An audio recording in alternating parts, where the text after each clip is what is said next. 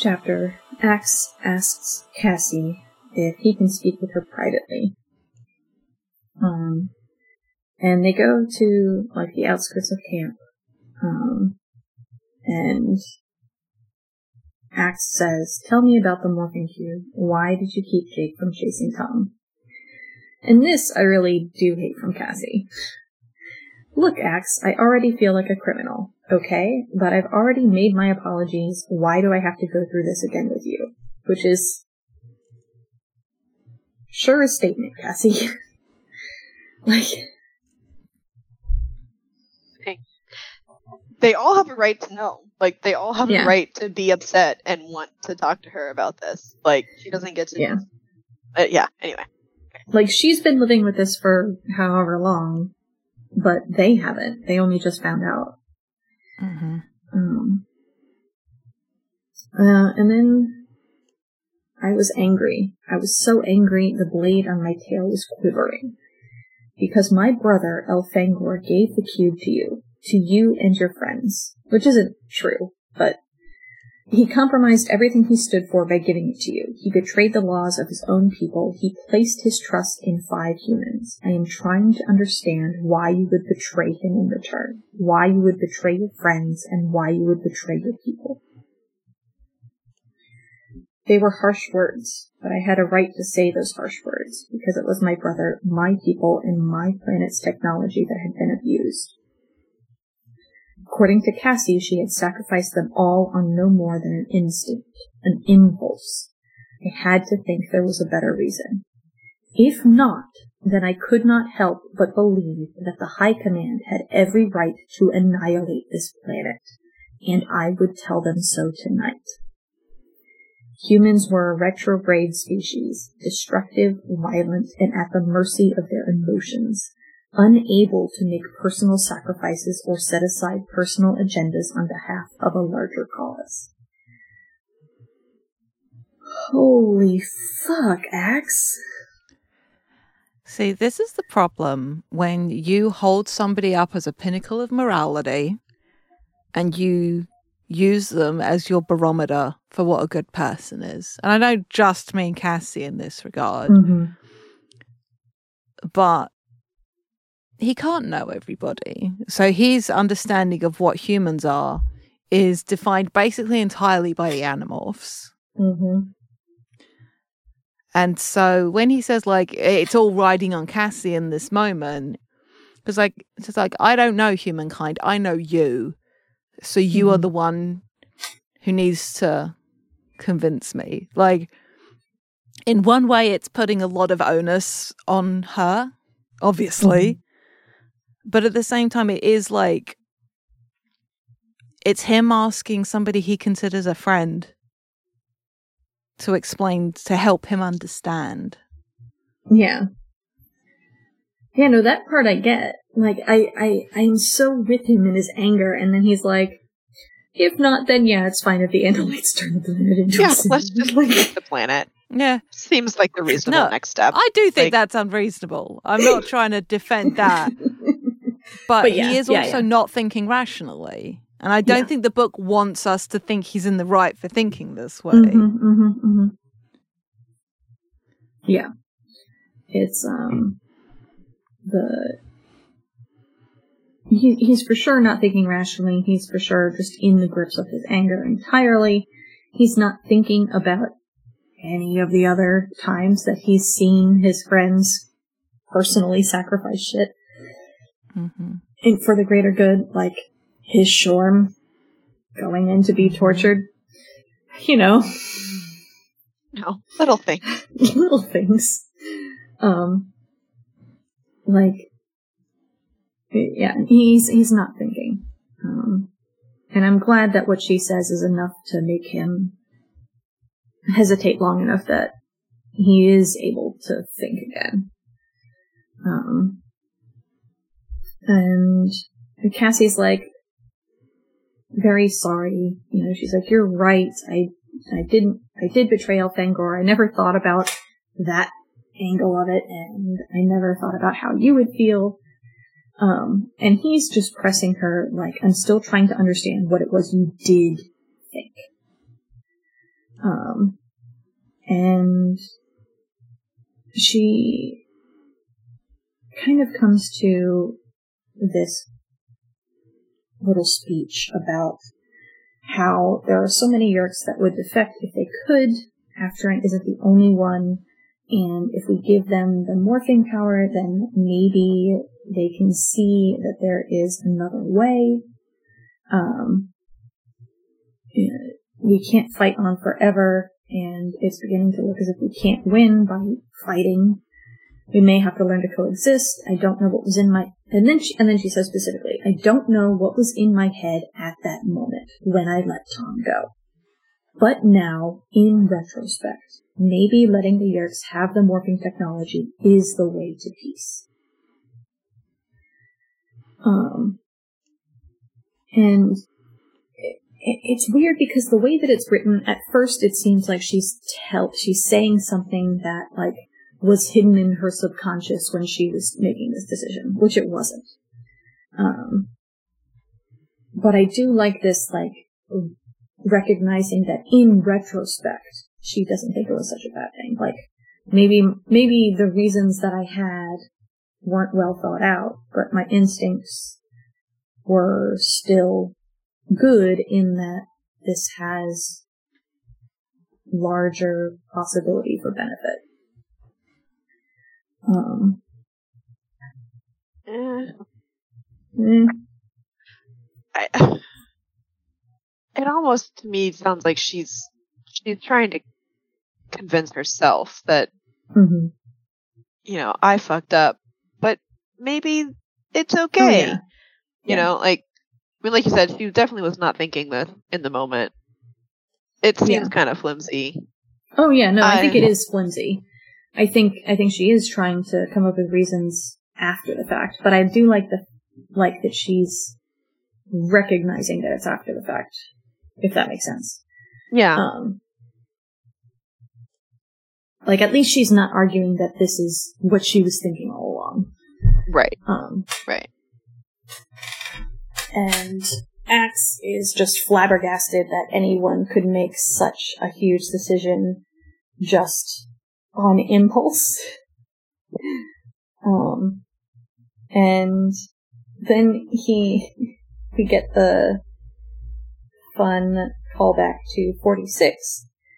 Um, and he recognizes like, didn't I kind of do a similar thing?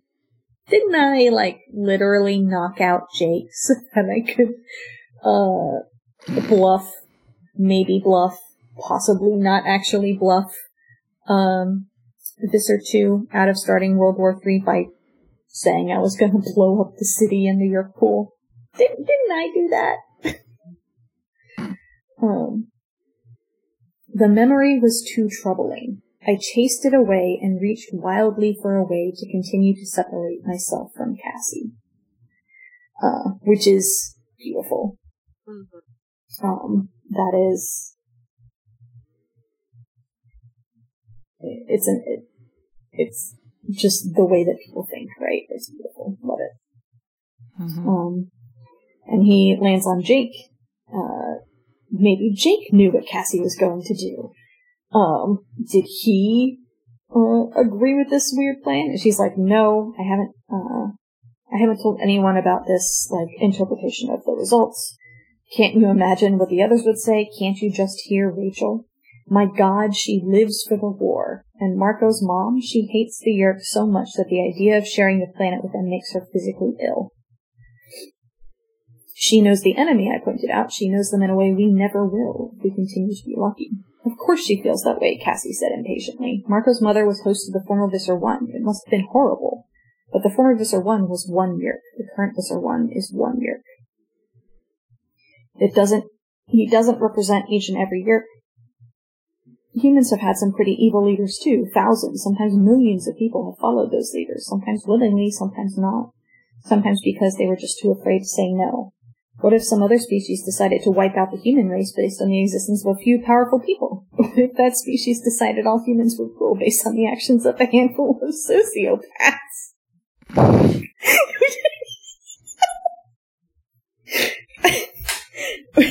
which is a little close to home for Ax.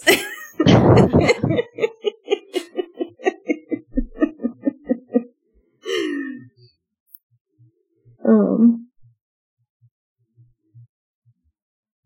and basically, like, they Ax is like he tells her about the falcon that he caught, and she's like, "Oh, you you you see, I, I I'm right. People do want to like defect and go and be Nothlits, which is why I think it's a writing choice that, uh, or not a writing choice, a writing oversight about the the host Yeerk thing because Cassie doesn't bring it up either. Mm-hmm. Um. Uh, but basically, they're just like, I, I don't know what the answer is. And Cassie asks if he can forgive her. And he's like, I don't fucking know. Uh, what are you gonna do? I don't know. um, do you think I'm a traitor? Yes. Did I do the wrong thing? I don't fucking know.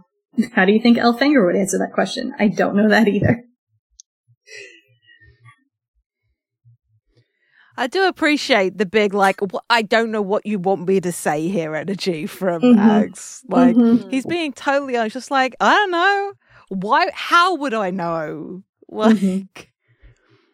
it's very yeah. like I cannot absolve you of this. Yes, and I'm glad that we get to see that from somebody. Mm-hmm. Because for all that we could, they can have retrospect and actually this could be a good thing and da da da da da da. Cassie did do something fucking balls to the wall, ridiculous and out there. Mm-hmm.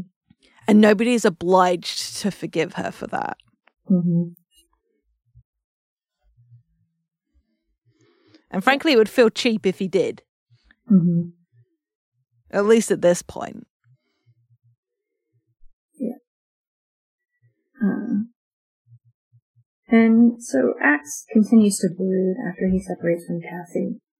Um, he's looking at the stars, trying to find his home star, um, trying to remember the faces of his family and friends back home, but they keep fading away and changing into the faces of the Animorphs. Um, humans amazed me with their resilience, their ingenuity, their bravery. They delighted me with their humor, their passions, their capacity for play, their food, but they truly sickened me with their self-indulgence and their childishness. But then I reminded myself, they are children, and so am I. If I were at home, I would still be a cadet in the Andalite Military Academy. I would spend most of my time in my parents' scoop. But I had been thrust into the middle of this raging war on Earth. I had seen more battles, death, and destruction than many seasoned soldiers in our Andalite fleet. I felt my throat tighten and constrict. My heart ached with a pain I could not describe. I wondered if I were dying. I felt not sadness, I felt pity, for myself, for us all. We were children no longer, and we never would be again.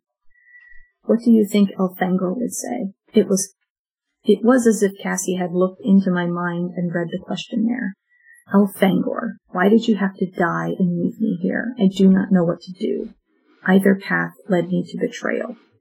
Elfangor was a great hero, a war prince, a member of the Andalite military, brave, when necessary, ruthless. The Yeerks had to be stopped. The Andalite High Command knew that. Their plans might be unspoken, but they were clear. Annihilation of the planet. It would be clean, it would be final, it would be over. But, but Elfangor had broken the most fundamental law of our planet. He had broken the law of Seerow's kindness. He had given morphin technology to another species, to humans. Why? Give them a chance? No. The Elfangor I knew was not sentimental. He would not compromise the safety of the home planet and the galaxy to save one species.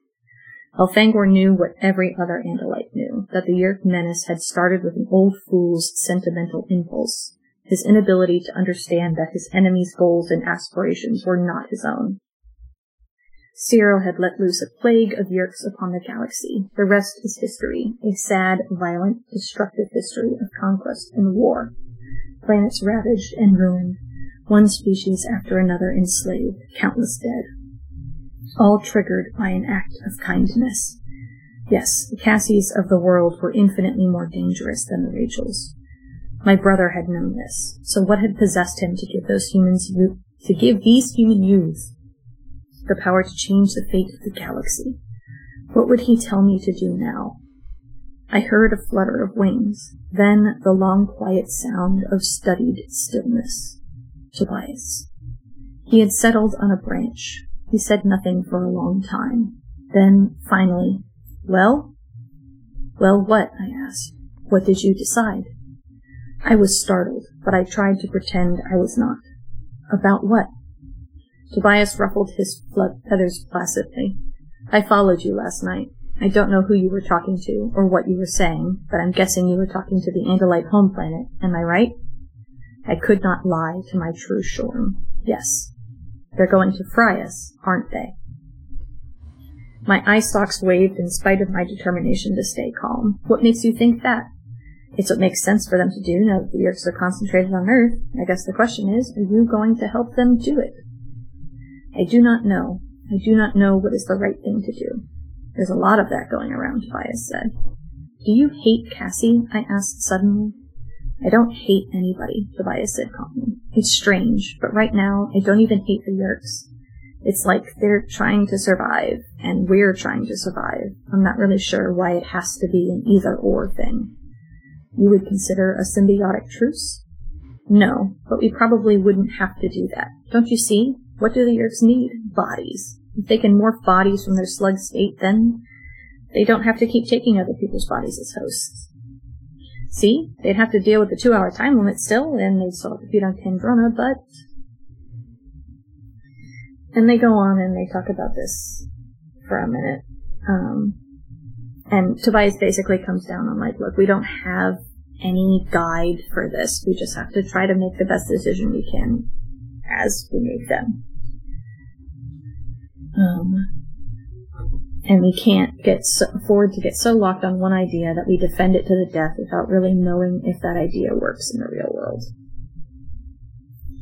Um, and Ax, he flies away, um, and Ax is thinking that, like, maybe Elfangor had seen something, a possibility that seemed impossible because we Andalites had been so indoctrinated by our own military thinking. Us versus the enemy, no compromise. We had decided long ago that morphing was proprietary, too dangerous to share, but maybe Cassie had been right after all. Maybe the way to real peace was giving choices to other species. On the other hand, maybe it depended on the species. Humans, Yeerks, if each were freed from the fight for survival, would they use the morphing technology for good or for evil? and he wonders what would Elfangor do and he thinks he no longer needs to wonder because Elfangor already did it. He had given the morphing cube to the humans, and then he had died. I too would place my faith in the humans. My faith, if not my trust. And if I died, well, then I hoped I would die as nobly as my brother.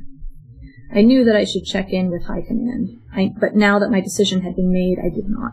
I was willing to disobey a direct order, and I was willing to die. But I was not willing to deceive the Andalites, to tell them I was going to do one thing and then do another. I know it's a fine distinction, but I was learning to rationalize, to defend what was indefensible. It was a very human course of action.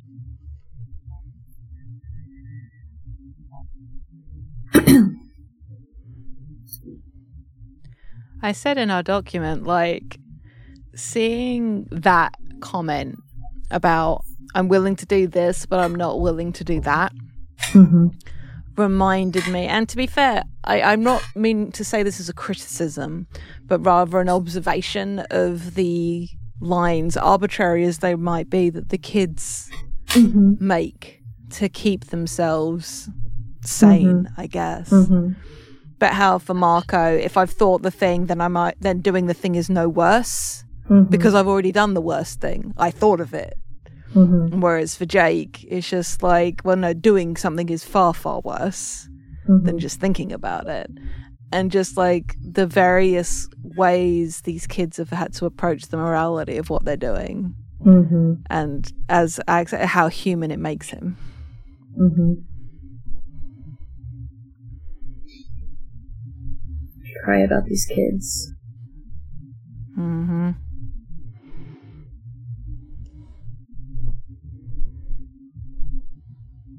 They have lost so much. And also, I love my son. Mm-hmm. Tobias so is great good. here. He's so good in this book. Uh, I love him so much. He, I, he's so compassionate. hmm but also like as a response to trauma um for all that tobias has spoken so much about that duality within him about being the hawk versus being the boy since finding Loren and spending more time as a human and moving away from that need I say need, but he's always been very gung ho and very like willing to throw himself into harm's way. Mhm. And now it's this recognition of, well, yeah, the fight is what we're doing, but it's such an upsettingly adult sentiment Mhm. to have. Mhm. It's like, I don't hate anybody. I want people to live. Mhm. And I love that he's out here like, yo, what if like the Yeerks could just morph and then they could just be whatever? Sounds pretty fucking tight, right? Because, like, as Ax mused earlier, the freedom or the relative freedom that Tobias found Mhm. leaving his old life, as, mu- as much as there are issues with his new existence, about Aftran being happier in her new life. Mhm. And it's just, it's so late in the game, but when, like, Tobias has had a rough time of Yeerks. Mhm. and he isn't like kill them all Yeah. when one could argue he maybe has more standing to have that position Mhm. one could argue i'm not saying you should quantify that shit and him just saying no everyone should just get to live if we're not if they're not going to hurt people just let them be this Mhm. awareness of why at least for a lot of yeerks perhaps why they do what they do Mhm.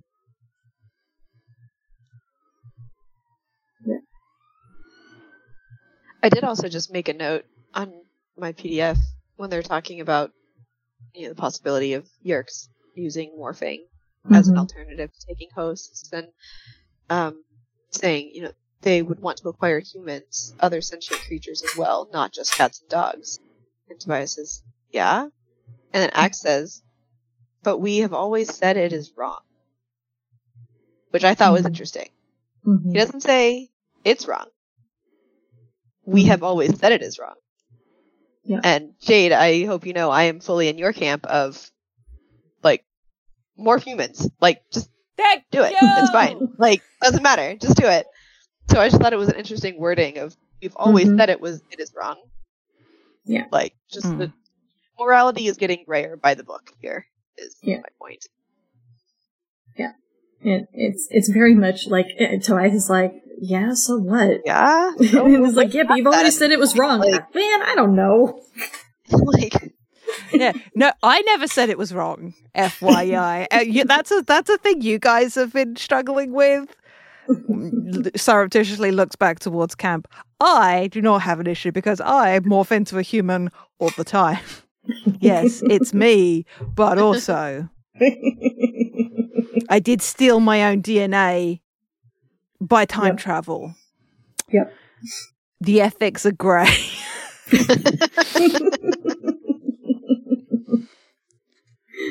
But th- there is something delightful about to us being like, really, of all the things, that, nah, I do not care. I could not give less Yeah. of a fuck about that. Yeah, it's good.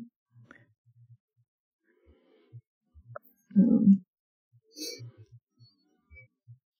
uh, and then we cut to the plan, um, which I'm gonna summarize pretty quickly because it's it's very it's a good action sequence. Uh, there's some like fun, juicy character bits in here, but for the most part, it's just like a many chapter long fun action sequence, right? Everybody goes on this mission to go get the explosives. Um, like the parents, the Hork-Bajir, uh, the auxiliaries, Everybody, everybody's fucking there. Um, they, the, the plan is essentially the parents walk up to this National Guard base, pretending to be lost campers that need assistance, and Marco's dad specifically pretends to have a heart attack. Um, Solid plan. Love solid, this. very solid plan. And you know, this this gets them to get trucks to go in further into base. The kids are able to like hide out in the trucks um, and use that to get into base easily. Um, we get uh, as as they're kind of walking to the base, we get a bit of um, back and forth between Ax and Naomi. Uh,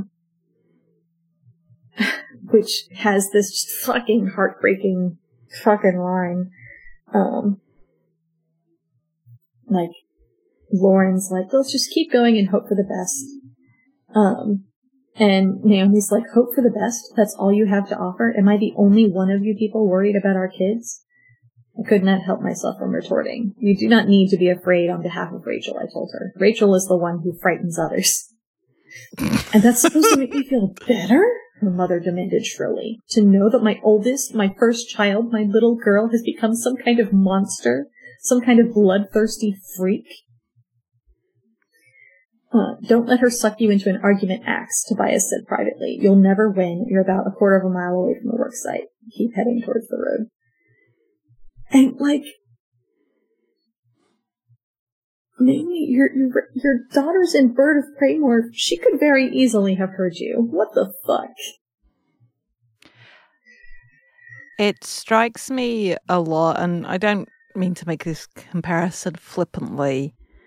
Um, we've touched on it previously before. This very proprietary attitude some parents have towards their children. Mm, Um, mhm, And I don't doubt that Naomi is coming from a position of love. Like, she clearly Mhm. loves her children. mhm, And it has to be a scary thing to see somebody you have raised from birth acting this way. It's got to Mhm. be scary. But it does make me think of all these fucking articles and stuff. It's just like, oh, my son was killed. Now insists I call him my daughter. Blah, blah, blah. Oh yeah. mhm, I hate it yeah. and it's exhausting and it's Mm-hmm. disrespectful and it fronts the parents' feelings above that of the child that is actually going through something.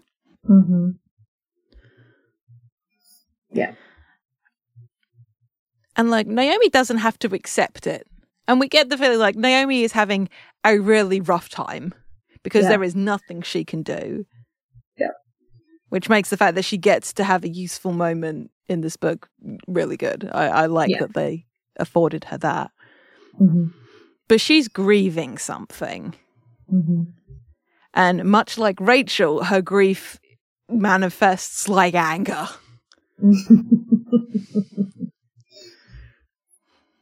uh, Well, and it's just occurring to me now that of all the parents in the camp, Naomi's the only one with other children as well, Mm, which has to be a whole other level Yeah. of terror Yeah. and difficulty, you know, to deal with. Mhm. These two other young girls who are terrified and mhm, don't know and who are on. young So it, mhm. as well. it kind of gives her another layer of this. It's difficult for everyone, maybe a little extra difficult for Naomi, yeah.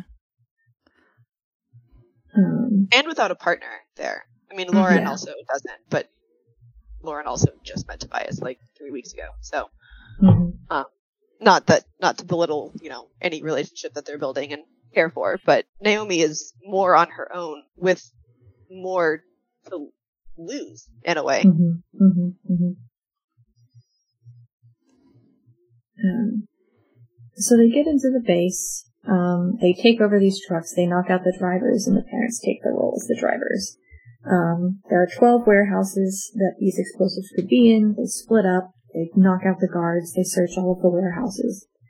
Um, we get this fucking excellent moment of Ax just approaching these two guards, and one of them just It is a like- surefire method for checking if somebody's yeerked. Yeah, I love that. And this guy just goes up to him, like his face lit up with delight, holds his hand palm out as if acts as a dog or horse. I've never seen anything like this. Hey there, fella. Hey. like, I love this soldier whose first instinct on seeing this alien is to be like, ooh, You can't stop hey. there, though. You have to include then- Ax's response. Yes, the I am Ax's not a response is, hey is for No, no. horses. I Hey retorted. is I'm for not a horse. horses. There's some aspects I closely resemble one. And Marco's just laughing in the background. Big. That is such big friend energy. It Like, also laughing. laughter in the background. Like, Uh huh. Also, Marco is a griller at this point. Also, to be fair, like just the visual of this is uh, oh, a Yeah. gift. It is a gift. It is a gift. Um, but so they they find the explosives in one of the warehouses, um, and they get all the the trucks there to start loading them up, and the Hork-Bajir uh, begin to pick up the explosives to load them, and an alarm goes off. So they have to move very quickly. They get everything loaded. They jump into the trucks. They all pile into these trucks. Um, Marco, for a moment, uh, holds everyone back because he's like, I have to go get my dad because his dad was taken to like the medical tent because he pretended to have a heart attack. Um, and Jake's like, you can't leave right now. Um, stop right now or I'll get Toby to stop you. And Marco just like, you'll do what? Um, and eventually, uh, Naomi actually is the one who speaks up and is like, for God's sake, Marco, let's get, let's get loaded and get out of here. Your dad will be fine. For once, a bossy and impatient adult was exactly what we needed. Because Marco just like, uh, falls back in line to follow. Um, they all morph human, except for Tobias is in the air, and get into the truck. Ax is in the truck with Rachel's mother, along with Rachel. Um, and they just start driving slowly but steadily towards the front gate. They don't want to have to go too fast or knock into anything because they're carrying cartfuls of explosives. Um, but there are like rows of soldiers between them and the gate. Uh, and, uh, Rachel's mom immediately starts to slow down, like, what do we do? And Rachel's like, ram them. Um, and literally, like, leans over, puts her foot over her mother's on the accelerator, um, and like tries to grab hold of the, the wheel. And, like, is going to run these people over. Um, including the captain who steps out in front of the troops and holds up a hand to tell them to stop. No gun, no threat, just a request to stop. And Rachel just like presses her foot down even harder. Um, Ax like yells at her, Rachel, I'm ordering you to stop. You must obey my command. And she's just like, shut the fuck up. Um, and then he literally just overpowers her. Um, because testosterone is a hell of a drug um, and yanks her off of the wheel. And partly because testosterone and partly because he takes her by surprise, um, he's able to get her off enough that her mom is able to take control and stop the car before they hit the people. Also, And I have to imagine that a Frolis maneuver human wolf that contains both Rachel and Jake DNA is probably going to be pretty strong. Yeah. Um, and Rachel turns on him, like, what do you think you're doing? And he lies. He says, Jake gave you an order. What order? she demanded. An order to stop, Naomi said, glancing at me. I heard it too. For a split second, Rachel looked stricken. Then the look of fury returned to her face and she slammed her palm on the dashboard. Which, this, this is like a tiny little moment and it fucking wrecked me. I got chills, Yeah, way to fucking realized that- gaslight somebody. right? Yeah. How quickly Naomi like clocked on to what Mhm. Ax was doing, and I got chills. Yeah. Mhm. Um, and just like how, cause we know that Rachel worries about not hearing Jake when he tells her to stop. Mhm. like, and to play on that fear. Um, like it's just it's so much. Um, uh, but then we get a conversation between Jake and this captain. Uh, it's Captain Olston. Uh, and we get the reveal that apparently uh, all of the local military was told that the whole thing was the whole thing with the governor was a hoax, a very sophisticated hoax. The governor was sent away to a rehab center, something about drugs or losing her mind. Lieutenant Colonel Larson is being court-martialed for his association with the governor. Several troops from area bases have been deployed into the city to prevent panic from breaking out. Essentially, the Yeerks really got at least this area on hard lockdown. Um, Jake trots out their portable alien, uh, like, hey, don't shoot, we're gonna show you something. Hey, look, that's an alien. Um, and then shows him Toby. Like, hey, look, here's another alien in case you don't believe me. Um, and finally, slowly, the captain kind of like accepts this situation. um, murmurs something about aliens speaking more perfect English than most of his troops. Justice for the Hork-Bajir. Um, and it, basically Jake gives him the rundown of all of the, the major points in the war and, and what they're trying to do. Like, hey, we're gonna blow up the town and the Yeerk pool under it. And, and the captain's like, I can't, I can't just let you take a bunch of, exp- I can't do that. You are a literal child. uh, and then Naomi comes forward, and we learn that Naomi defended Captain Olston's son when he was up on some like reckless, or he was wrongly accused, wrongly accused of car theft. And so she defended his son, got his son off the charges, which is great for Captain Olston because Captain Olston would have quit his job essentially to keep defending his son in court. Um, and so he's, he's extremely indebted to her. And so her appearance lends just a great deal of authority to these kids, essentially. Um, and she backs up Jake. I know it sounds insane, but the invasion is real, no matter what you've heard about the governor lying or being ill. Um, we're the resistance, Captain, and this, this kid, my nephew, Jake, is in charge. So the person to speak to is him. I just thought I'd back him up a little. Yeah, so essentially Naomi's like, yeah, I'm gonna back him up. The captain looks at him and is like, look, but you're still a literal child. I can't, I can't just let you go to the city with a truck full of bombs. Um, and I do appreciate the underscoring of the buck wild nature of what is happening here. exactly. Yeah. I love the captain's this- like, he's a fine young man, but Yeah. All respect to this National Guard captain guy. Yeah. He's great. He's wonderful. Love him. As adu- as adults in these books go, he comes off great. He's literally Mhm. just like, okay, aliens are real. Okay, look, oh, Naomi's here. Cool, so this is legit. This is still a child, and that is still a bomb. I mm, that is still Mm. ten thousand pound bombs that he's lot going to. He has expressly told me he's going to take to blow up the Yeerk pool under the city. Yeah, he really is in the right, quite quite frankly. yeah, yeah. Um, and essentially, Jake is like, "Look, we'll fight our way out of here if we have to, but we don't want to have to kill your people."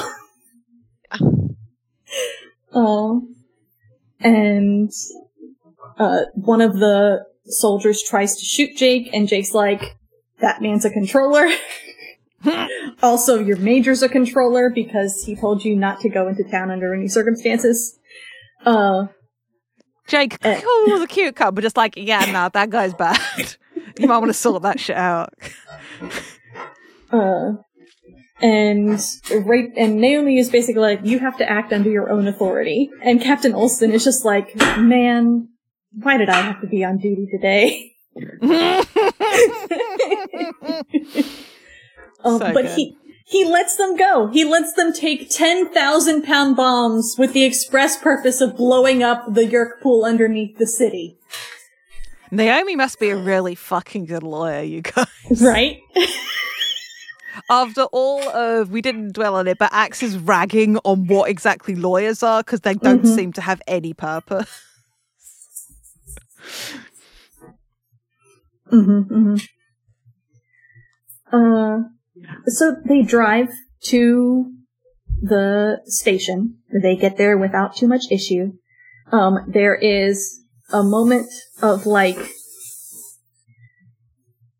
sad everyone saying goodbye to their children because their children might not come back from this mission.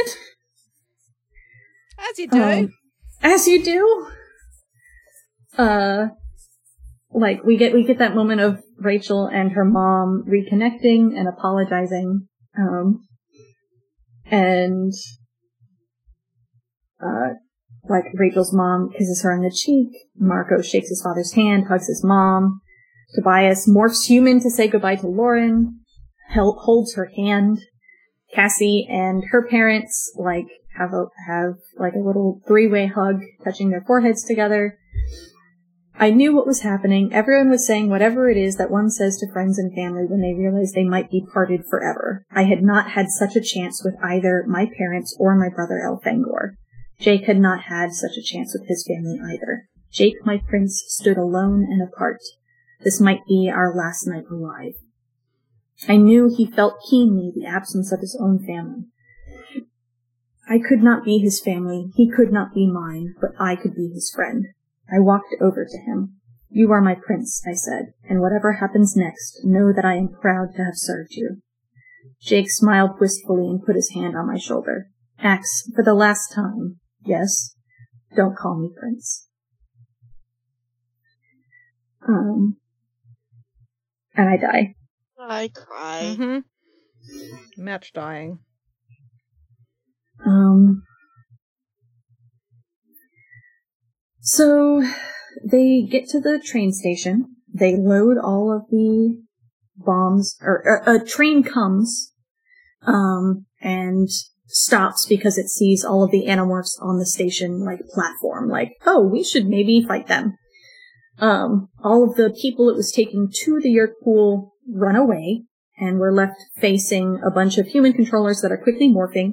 The Animorphs, well, specifically Jake, gives them the chance to fully morph into their battle morphs. Yeah. Um, even though Rachel's like, hey, let's maybe not. Uh, Jake's like, no, we give them a fair fight. We fight the Yeerks, we don't become them.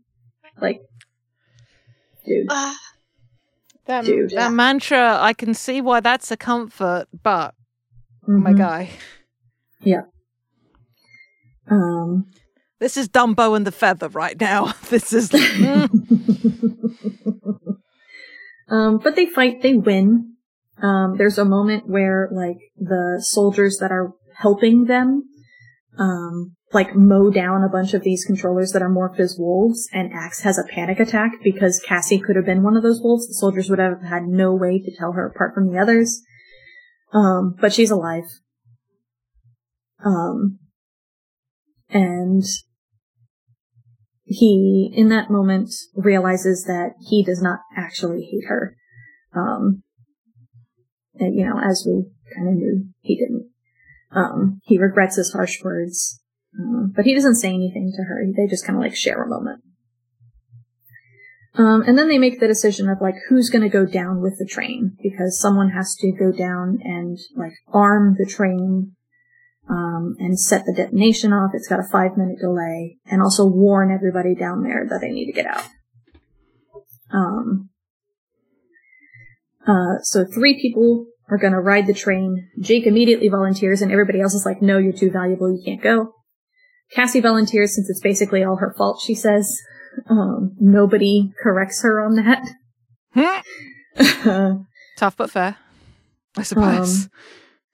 Ax agrees to go, um, for reasons he can't discuss, namely that he's officially a traitor to his own planet and his people, um, and he low-key has a death wish.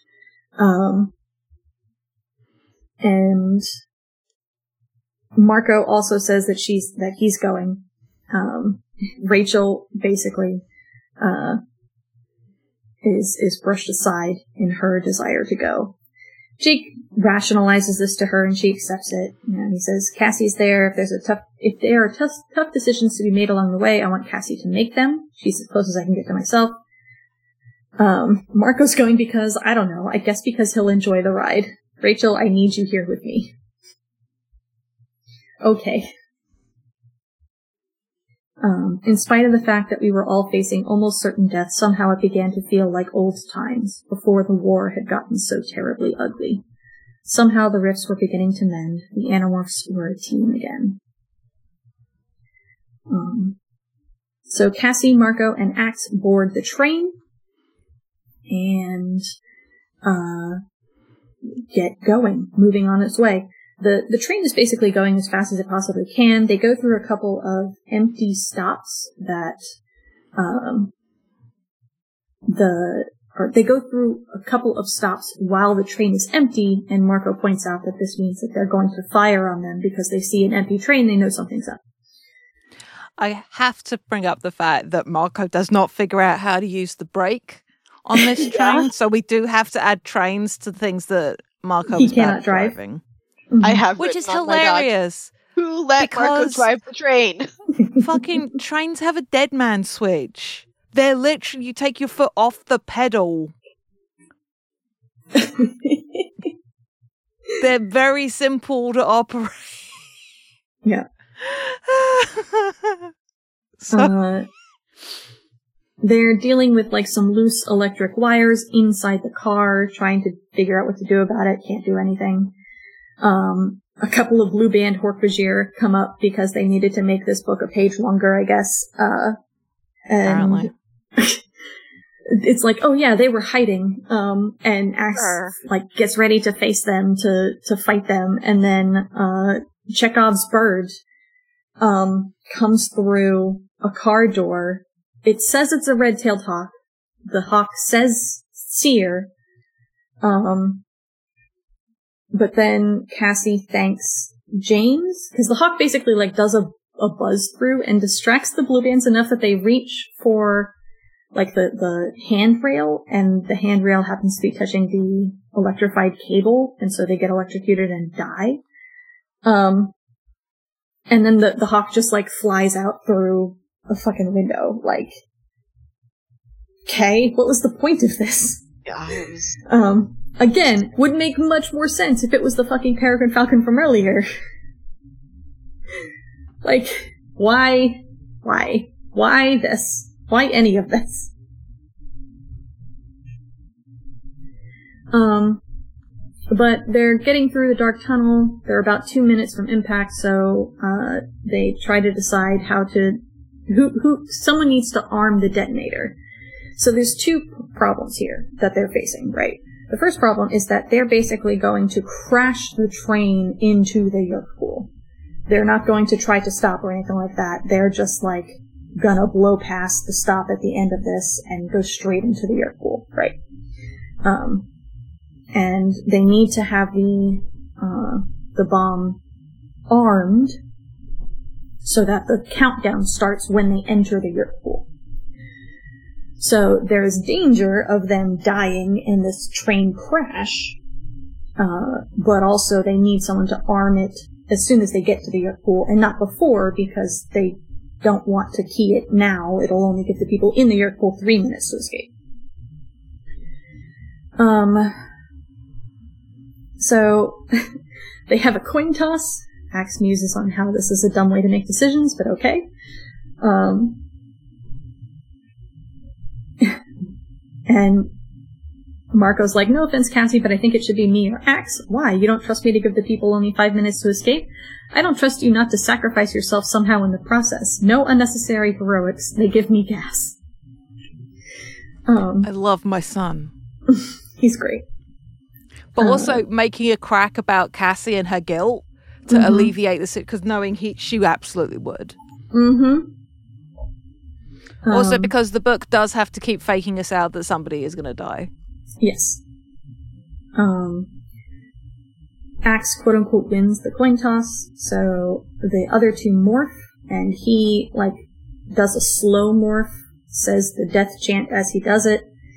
Um, and then at the very last possible moment, he hits the last digit on the the code to arm the bomb, and then finishes his morph. The train hits the end of the track, goes airborne, jackknifes over the Yeerk pool, and crashes. Marco, Cassie, and Ax have all morphed bugs, and so they survive the crash. Um, they demorph and swim out of the train, which is now in the pool. Dead slugs are everywhere, floating on the surface of the pool, pasted to the sides of the buckled and destroyed train, scattered all over the docks. Um, and uh, Cassie gets up on top of the train and starts informing everybody that there are 10 1,000 pound bombs on the train. They're going to go off in four minutes from now. You have four minutes to evacuate. Anyone still here in four minutes is dead. And everyone fucking books it. Um, uh, all of the controllers try to leave, um, except for a couple of human controllers, which actually seem to stay behind to help free the people who are in cages, with Marco and Ax. Um, Visser, Visser 1 makes a token appearance rising from the Yeerk pool, and then Marco's just like, alright, we can fight if you want, but it's gonna be very short because we only got like two minutes, maybe, and then that's gonna explode, so you make your choice, I guess. And Visser 1 backs down and just tries to escape. Um, they empty all the cages the pool complex is almost entirely deserted. Uh, the animorphs morph bird and begin trying to fly out. Um, birds of every kind, uh, wings working madly, we raced along one of the tunnels through which crowds of escaping Hork-Bajir, taxxons, human controllers, and uninfested humans were frantically scrambling their way to the surface to freedom. Birds of every kind screeched and smashed into walls in their panic to get out. People were knocked on the floor, stepped on by humans too panicked to think. All around us was chaos and madness and fear. It was the saddest thing I had ever seen in this horrible war. Desperation brought on by the knowledge of imminent death. We had just cleared the first major loop up and away from the pool complex when the first bomb exploded. There was a short delay, and then it was as if a hurricane fueled by a blast furnace had come raging through the tunnel. Large areas of the roof fell in, the floor buckled and collapsed. My ears were bombarded by screams and cries and shrieks. I had lost track of Cassie and Marco. I did not know what to do except keep flying. The air was almost solid with dust and debris. The heat was overwhelming, but still I flew. Explosions reverberated through one cavernous tunnel after the other. Finally, miraculously, where the ceiling had caved in up ahead, I saw light. Just a pinpoint, but it was enough. I flew toward it, rising out of the hideous underground into the open sky. Late that day, we perched on the roof of one of the few skyscrapers left in the area. The destruction was breathtaking. Below us, there was a sinkhole where much of the downtown had been. Everything had just caved in. Half the mall, several office buildings, train stations, stores, all were gone. Most of the downtown had simply collapsed, swallowed up by an explosion the size of a small nuclear blast. The buildings still standing were cracked, some listed to one side. The entire area was ringed with fire engines, ambulances, military vehicles, and onlookers. Well, Marco said thickly, we did some serious damage, just like we hoped to do. I bet we killed a million Yeerks. Yeah, Cassie agreed, no note of satisfaction or joy in her voice. I felt no sense of satisfaction or joy either. There were many bodies down there. Human bodies, taxxon bodies, Hork-Bajir bodies and perhaps three of the dead or mortally wounded were Jake's parents and brother. I knew we were all wondering if they had been at the pool when the explosion occurred. I also knew none of us would talk about it, not to Jake and not to each other. What could we possibly say? Also, I could not forget that many human controllers had lingered in order to save other humans who were not controllers. I suppose I had always known that Cassie was right always known but had been reluctant to admit that Aftran had not been the sole member of a Yeerk resistance movement, that there were many Yeerks who, given a choice, would choose not to conquer, would choose not to kill, if they ever were lucky enough to be given such a choice. Yes, Cassie was right. We heard the heavy flap of wings, and Jake and Peregrine Falconmorph settled beside us. Everybody's back at camp and safe, Jake said. Captain Olston and his troops got out of the area in time. Jake paused, then said, Good job. I don't know, Rachel said slowly. There's no telling how many human controllers the Yeerks created down there in the past week. Thousands, maybe. No telling how many escaped. Yes, Jake agreed, but without the pool, the Yeerks have no way to feed. It'll be a pretty horrible three days, but at the end we're going to have a lot more dead Yeerks, and a lot of humans who have no illusions about what we're fighting against. Not to mention the Hork-Bajir who will be freed too. Well, that's something, Marco pointed out. But you know what the saddest thing about this whole situation is? I wouldn't even know where to begin, Cassie answered. The saddest thing is that this is our greatest victory, and I've never felt more depressed in my entire life. Well, just when you think you can't get any more depressed, Tobias said, look who's dropping in. A large gray shadow fell over the city. We looked up and saw Visser One's blade ship hovering, a swarm of bug fighters surrounding it. I guess it was too much to hope that he wouldn't survive, Marco said gloomily. No telling what kind of morph got him through, Tobias commented, but we've heard him, and he'll have some explaining to do to the Yeerk High Council. Come on, Jake directed. We're of no use here anymore. Let's go back to camp. One by one, we took off and winged our way back home. Visser One wasn't the only one who would have some explaining to do. I, too, would have to justify my actions to an angry Andalite High Command, if I chose ever to speak to the Andalites again. They would never understand, and I would never be able to explain. But for good or ill, I had thrown my lot in with humans. Humans, violent but peace-loving, passionate but cerebral, humane but cruel, impulsive but calculating, generous but selfish. Humans, altogether a contradictory and deeply flawed species. And yet, and yet somehow I knew that they represented the best hope of the galaxy, perhaps the only hope. Ax, Jake, addressing me in private thought speak. Yes? Thank you, he said. You are welcome, I answered. Then, to myself, I mentally added, Prince Jake. The book ends. More of an ending than we got last book. Mm. Not exactly a kickflip into the sun. No.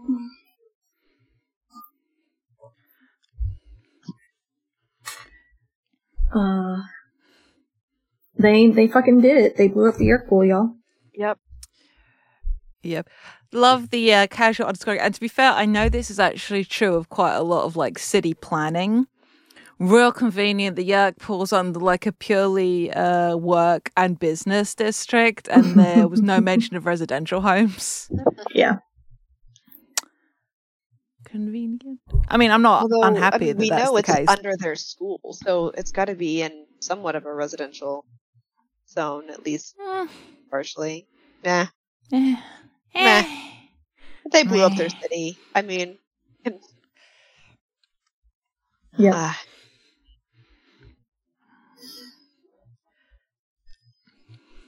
This yeah. book is so all over the place. I feel kind of towards it having now done this with you, lovely people, because I really wasn't sure how I felt about it. hmm Um, I feel like the beef has been settled. I still have my issues. I don't feel as angry about it. I think now, having like sat with it and talked about it, hmm um, because it is trying to do some cool stuff. hmm And I think Ax's journey is important here. I just wish it was handled a little bit differently in places and maybe without the uh, casual. Maybe humans should all die, actually. Yeah. yeah, little, a little bit kill all human, but a little bit Bender from Futurama in energy that I was not expecting to see. Yeah. Yeah. But it's definitely got some good bits. Absolutely. Uh, we got questions, haven't we, this time? We do have some questions. We were organized. Our listeners shared their thoughts. Mm-hmm, mm-hmm. Um, and so Izzy's question is, who else thought the sacrifice meant Ax was gonna die? It, it's really I feel like just that's to mostly. Yeah, I was going to say that's. I I didn't.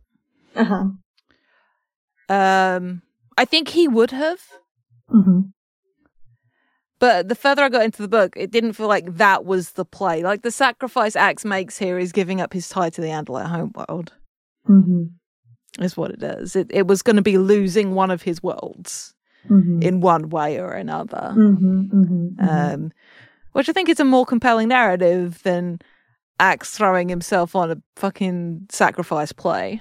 yeah. So. Yeah. I don't blame anyone for thinking that. To be clear, Yeah. I just am, as my name might suggest, a jaded bastard, and ergo don't care to be played. Mhm. Uh, Sean asks, "What do you think of the explanation they gave for Cassie's actions?" Um, Well, they don't, yeah, Yeah. Uh, and I like that they don't. Hmm I don't. Cassie acting instinctively in the moment to make the choice she did, hmm and then having her go after the fact, looking back, going, I wonder if it was this. I think it could Mhm. have been this. hmm I think that feels much more realistic and much more of an interesting character thing hmm for that to happen. I think the reveal of what happened was brutal AF, I liked it. yeah, there was a quite a lot of discussion happening in the Discord around Cassie's decision and how a lot of people thought that it was out of character for her, that it may would have been a more poignant point if she had killed Tom for Jake. I'm gonna go back Um, and look at some people's comments. Yeah. Uh, Now unmute the channel. yeah. It is all, yeah, it's all safe for you to read. Um, anything that was really spoilery was ROT13 as well. Um, but yeah, it, it's, there was a, a lot of conversation about that, and I don't, I don't know if I necessarily agree. I think it would have been a very interesting and impactful choice for that to have been the case for Cassie to do. Um, but I think it does make sense for her to do it the way she did. Um, because Cassie acting impulsively, um, is not new. Like th- this, this felt very much like a "I'm gonna let Aftran infest me" decision. mhm. Mm. Um, Yeah. the kind And think of thing, about the you know. consequences later. Yes. Um, not, not a, uh, you know, this is how we take care of data decision. Um, so it, it didn't seem terribly out of character for me, and I think it makes sense that she doesn't know why she did it, and that she can come up with some rationalizations after the fact, but she Yeah. doesn't really have a good reason. Um, Yeah, it was an empathetic decision, not a strategic decision for sure. Mhm, Like it, it mhm. was, it was seeing the change in Jake since what happened with his parents, mhm, and having internalized that, and realizing what would happen if she hadn't stopped him. mhm. And you know, even if it was she was not thinking that logically, I think that that was, you know, that was Mhm. there in her understanding of the situation, and that's Yeah. I don't know if it's necessarily a true because one can argue that this did more damage to Jake than the alternative, at least in the moment. But we don't we we don't get to know that universe. We don't get to see that future. Um, Sean also asks, "Do you think Jake really forgave Cassie, or was he just telling her what she needed to hear to be useful to the group?" I think we talked about this quite a bit in terms of like he's able to take steps toward beginning to forgive her. Um, Yeah. that that that Yeah. whole scene kind of gave him the catharsis he needed in order to not just be angry. Mm. Um, and and I think I agree with that. Um, I think I don't think he wants to be mad at her. Um, and I don't think he's necessarily just manipulating her so that she's useful again. no. Um, No. because It's does. entirely possible there's an element of him knowing, like, I cannot stay angry at her and be the only one doing this because it is fracturing the group. Mhm, I can see him having a level of awareness about mhm. it, but like the others were saying, I don't think that's what motivated the choice, even if it was a Yeah. factor. Mhm. Yeah. I think like having it come out in the open with the group was just sort of the catharsis moment where he could, if not forgive, at least accept what had happened and Mhm. move on, you know, and Yeah. deal with it, as opposed to holding on to the anger and the resentment. Yeah. But I, I, I don't think he was just saying what she needed to hear in the moment. Yeah. Even if it wasn't a full forgiveness, it's Mhm. somewhere in the middle. Mm. Yeah. Uh, and Sean finally asks, "How scared are you for the next two books?" Fuck off! Fuck off! I am extremely scared. Both of the narrative and of what I'm going to do in their house when I've read the book. yes, we will be sleeping in the same house. I wouldn't do that to Arrow. He's such a nervous boy. I could not cause disruption in the household. I will go outside to yell.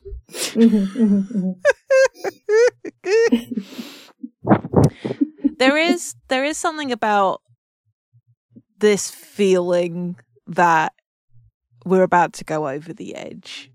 Mhm. It's like this upset thought, like, okay, we're got to be at the. It's all got to. Oh no, we're going to go higher. We're going higher. Shit. Mhm. Okay. Fuck. Mhm. There, there is an inevitability towards heartbreak that is coming. And even if I hadn't been making this podcast with Danielle and listening to some of the noises uh, they make when I get too close to the truth, or even just we're vaguely hinting at future events, even if that hadn't been the case, the books feel like they're gearing up Mhm. Yeah. for something awful. Mhm. Yeah. All right. Oh. Rankings out of 10. Plot. I feel like I gotta put this one actually pretty high because although the Mhm. plot, like the order of some events and like the execution of some ideas, missed the mark. The solid notion of okay, it's real bad. We are gonna blow up the Yeerk pool, and Yeah. the group dynamic may fall out of the bottom before it happens. Good, Mhm. great, Mhm. probably like an eight. Yeah. Yeah, Yeah. I would say like the second half ish, definitely really high. I felt for me like it was really slow to It get was really going. slow in the like it starts off quick because they're you know in the subway, all that action, and then there's a lot of there's multiple chapters that take place over the course of a couple hours Mhm. of just you know Mhm. talking, and there were some good character moments, good stuff going on, but then the actual plot doesn't start until halfway through the book. Yeah. Once it started, it was it was good. It was snappy. Excellent. Yeah. I mean, given the shit we gave the last book for being too actiony, I enjoyed the like dwelling on the character bits. Oh, okay. But yeah, fair. it definitely was slow I- in the middle. but I know what you mean, Jen, about like it it veered so much between action Mhm, and it didn't have like a, a flow Yeah. where it's just like fast, fast, fast and breathe. Fast, fast, fast, fast, breathe. It felt like slamming fast and then full stop. yeah. If you could have unable. kind of There was a way to Mm, Yeah. Yeah. It, it's not that I didn't want the slower, quieter moments. It's just the pacing could have done Mhm. better. Mhm. Yeah, I'd be happy with an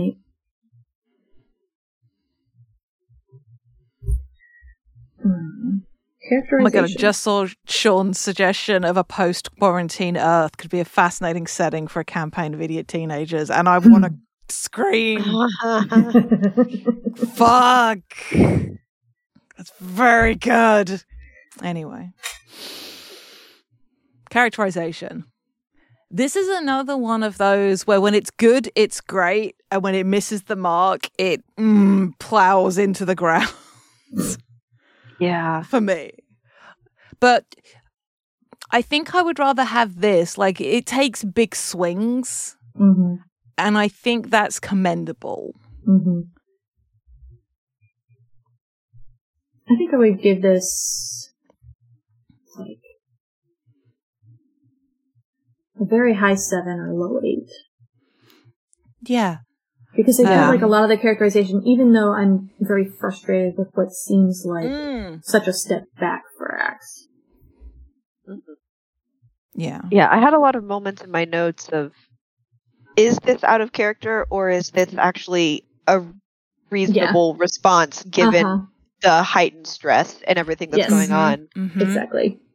So Yeah, at I first think- when I started I was like, "Oh, that seems a little that seems like a that seems like a 12."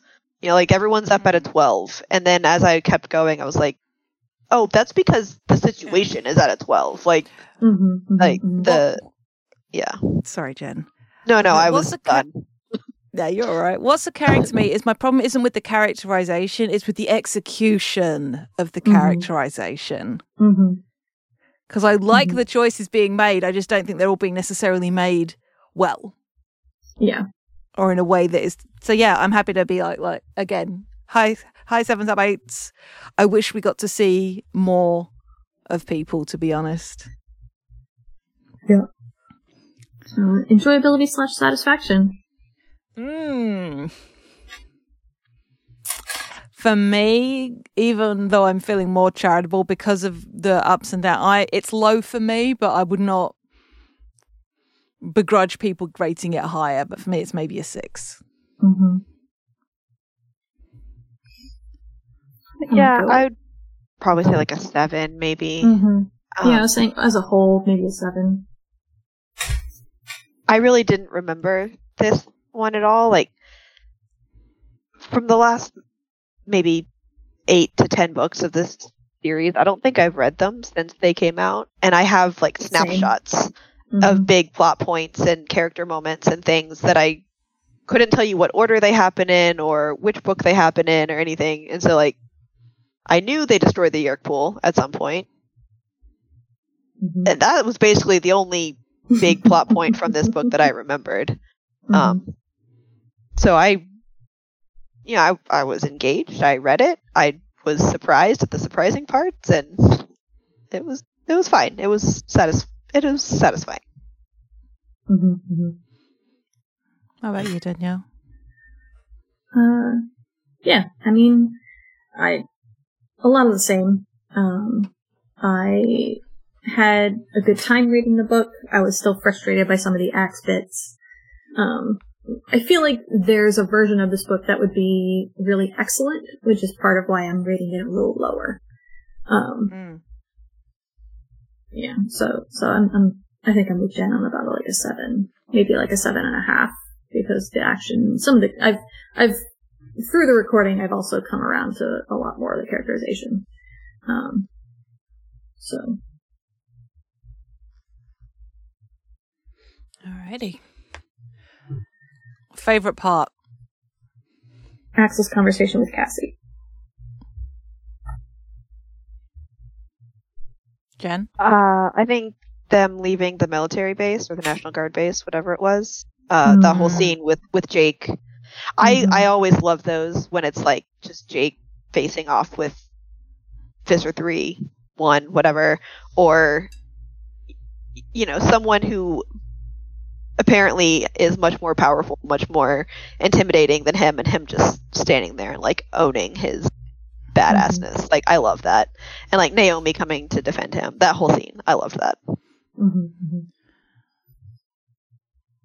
I think there's a couple of moments that I thought were really strong um, for different reasons, but I think the the moment that's going to stick with me is that visual of this fucking flipped over train car in the Yeerk Mhm. pool, people running, and Ax watching human controllers help people get out. Mm-hmm. Yeah. because that's the, that's those little moments. Like this is this is part of why I love playing idiot teenagers so much, Mm-hmm. um, and why I wish there was more instances like it. Mm-hmm. Um, also, uh, my favorite part is my theory that the bird in the train was the same bird the uh, uh, the Axo free. That's my favorite part. Yeah. I did Mhm. notice as I caught up through the uh, notes, people talking about uh, that he's like, "Nat, guy, who wants to join me in my theory about the better book? Hit me up in the comments." Look, there was a fucking Hork-Bajir controller that sliced off one of the tentacles of Visser One. There are yeerks on the Mhm. side of the Animorphs. Yeah. Mhm. Which I I love. I love those moments, but it's like why couldn't we have been getting those throughout the Yeah. series? Why is it all coming together at the end? Yeah. Mm-hmm. T- too little, too late. Mm-hmm. Yeah, a bit. And I mean, I guess maybe you could kind of argue that the Yeerks themselves also obviously are getting this sense that things are coming to a head and things Yeah. are not necessarily going great for Mhm. either side, right? Like, Mm-hmm. so maybe more Yeah. Are defecting now or having thoughts. Yeah. Yeah. I mean, I don't know if you could justify it like out. that, but Yeah. Uh, shout out to the auxiliary playbook writers for idiot teenagers who have been exploring uh, these concepts uh, with where you can play as a yeerk or where you can play as a member of the yeerk peace movement. It's good shit, Mm-hmm. uh, and I'm very excited. Any surprises or catching you on the guard off guard on the reread? Uh, I the mean, fact that mostly the whole book because I didn't remember it. But the fact that Ax was so fucking angry he was willing to genocide Earth. yeah, Yeah, that is a I'm gonna big. go with that. was a lot. yeah, that is a lot. To be fair, um, I, I say surprised. Like a thing that one, I think fucking, as I said, Cassie being like, "Oh well, you would want to blow a big thing up, wouldn't you?" Mm-hmm. Mm-hmm. That was one of the mo- that genuinely made me go, "Oh." Cassie is really not doing great, huh? Mm-hmm. It's bad. Yeah. It's a bad time. Uh, our third question we have been picking this one to death. Yeah. We have been the vultures over the carrion corpse of this question throughout the book Yeah. of making sense or trying to make sense of things that don't. Mm-hmm. Um, and is this essential Animorphs reading? Yeah, Yeah. Yeah. I think so. Awful lot going on. Yeah. Hey. Book 52, 52 y'all. Yep. Mhm. it's good shit. Mm. Um, Jen, thank you so much for joining us. I'm so glad Thank you were you, able to join us here before the end. Thank you for inviting me back. Always happy to talk about Animorphs with you guys. Yeah. And silently scream in DMs with Danielle during the recording. What the fuck do you two talk about? Jade, you're so close. I am so amazed. I'm so impressed and glad that you've managed to get this far into things without getting spoiled. And I can't wait for you to finish it off. uh huh. Gotta be yelling so much. Yeah. A lot of yelling. Yeah. Speaking Um, of, uh, we are going to be recording 53 and 54 together Yes. Ooh. in person and also kind of reading. I think you were saying about we want to read all of 53 in the first chapter of 54. There's a thing. Yeah, Danielle has yeah. a plan. yeah. Yeah. Uh, Like- it's a scary plan for me because I don't know what's going on. Um, but I trust them to take me on this emotional roller coaster. Um, but it's going to be like a bumper so, selection and stuff. For you guys, there will not be a delay when we release the episodes. Mhm. Um, Yep. But yeah, that that's the next thing we record. That is going to be like an eight hour episode. yes. So I'm staying Danielle's. oh, man. It's Yeah. great and good and fine. Mm-hmm, mm-hmm, Uh, and in the meanwhile, do are we going to release our little bonus episode to tide the listeners over? Um, as it yeah. Yes. that's going to be a big edit job otherwise for you to get out in Yeah. two weeks time. Yeah. um, yeah, the, there's going to be a bonus episode about the Game Boy Color game that we did with Shrog. That's excellent. Um, very fun. Um, very fun time. Shrog did some excellent research for that. Um, so you can look forward to that uh, between this and when the finale drops. Um, but yeah. Uh, my co-host has been Jade. You can find them on the internet at Jadox for Pros. Uh, you can find their home podcast, Follow the Leader, which is still doing Pathfinder, but will soon transition back into GMless games um, at FTLcast. Uh, you should absolutely check them out. They do the best character work out there and just tell one of the stories. Um, you should also check out their. Uh, they just had a stream for thirty thousand downloads. Um, They did a game of low stakes. It is uh, on VOD on the Standing Stones YouTube channel. You should check that out.